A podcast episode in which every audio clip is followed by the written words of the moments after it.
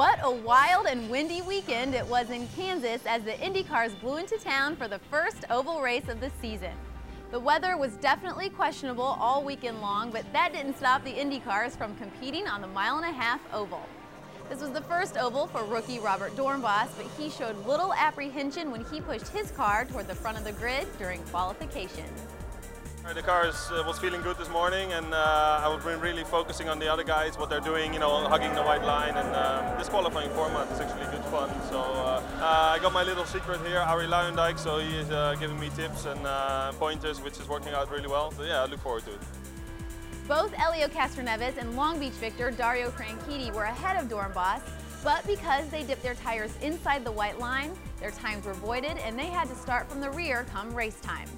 Bobby D's Newman Haas Lanigan counterpart would follow suit and take the pole position for the second time in only three races.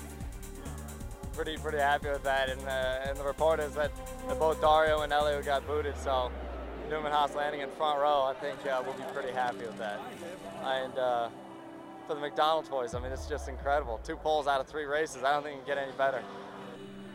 When it came down to race time, Graham Rahal would pace the field for a little while, but slowly lost ground to the Oval Meister Scott Dixon, who would go on to take the checkered flag at the end of the race.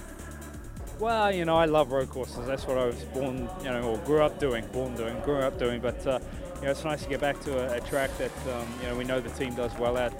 And Target, you know, uh, the Target team today, fantastic, you know, just fantastic on pit stops, strategy, everything. So it's nice to gain a few points and uh, at least be in the hunt for the championship again. The victory did not come without casualties, though. Dixon's target teammate, Dario Franchitti, found himself in the wall after a miscue from the O2.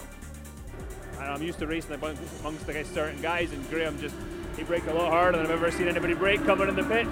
Caught me by surprise, and uh, that was it. The caution flag also made an earlier appearance when Helio Castroneves made contact with Vitor Meira. However, Helio was able to get his number three car fixed and battled back to a second place finish. Oh man, that was awesome. Great team effort for everyone. These guys are unbelievable, the number three group.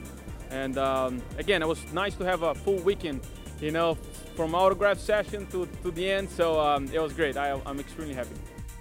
Now that the first oval race is complete, the Indy cars will spend the month of May preparing for the granddaddy of all oval courses, the Indianapolis Motor Speedway. Be sure to keep up with the action all month long, presented by Versus and ABC. This is IndyCar.com. I'm Lauren Bolander, and you're up to speed.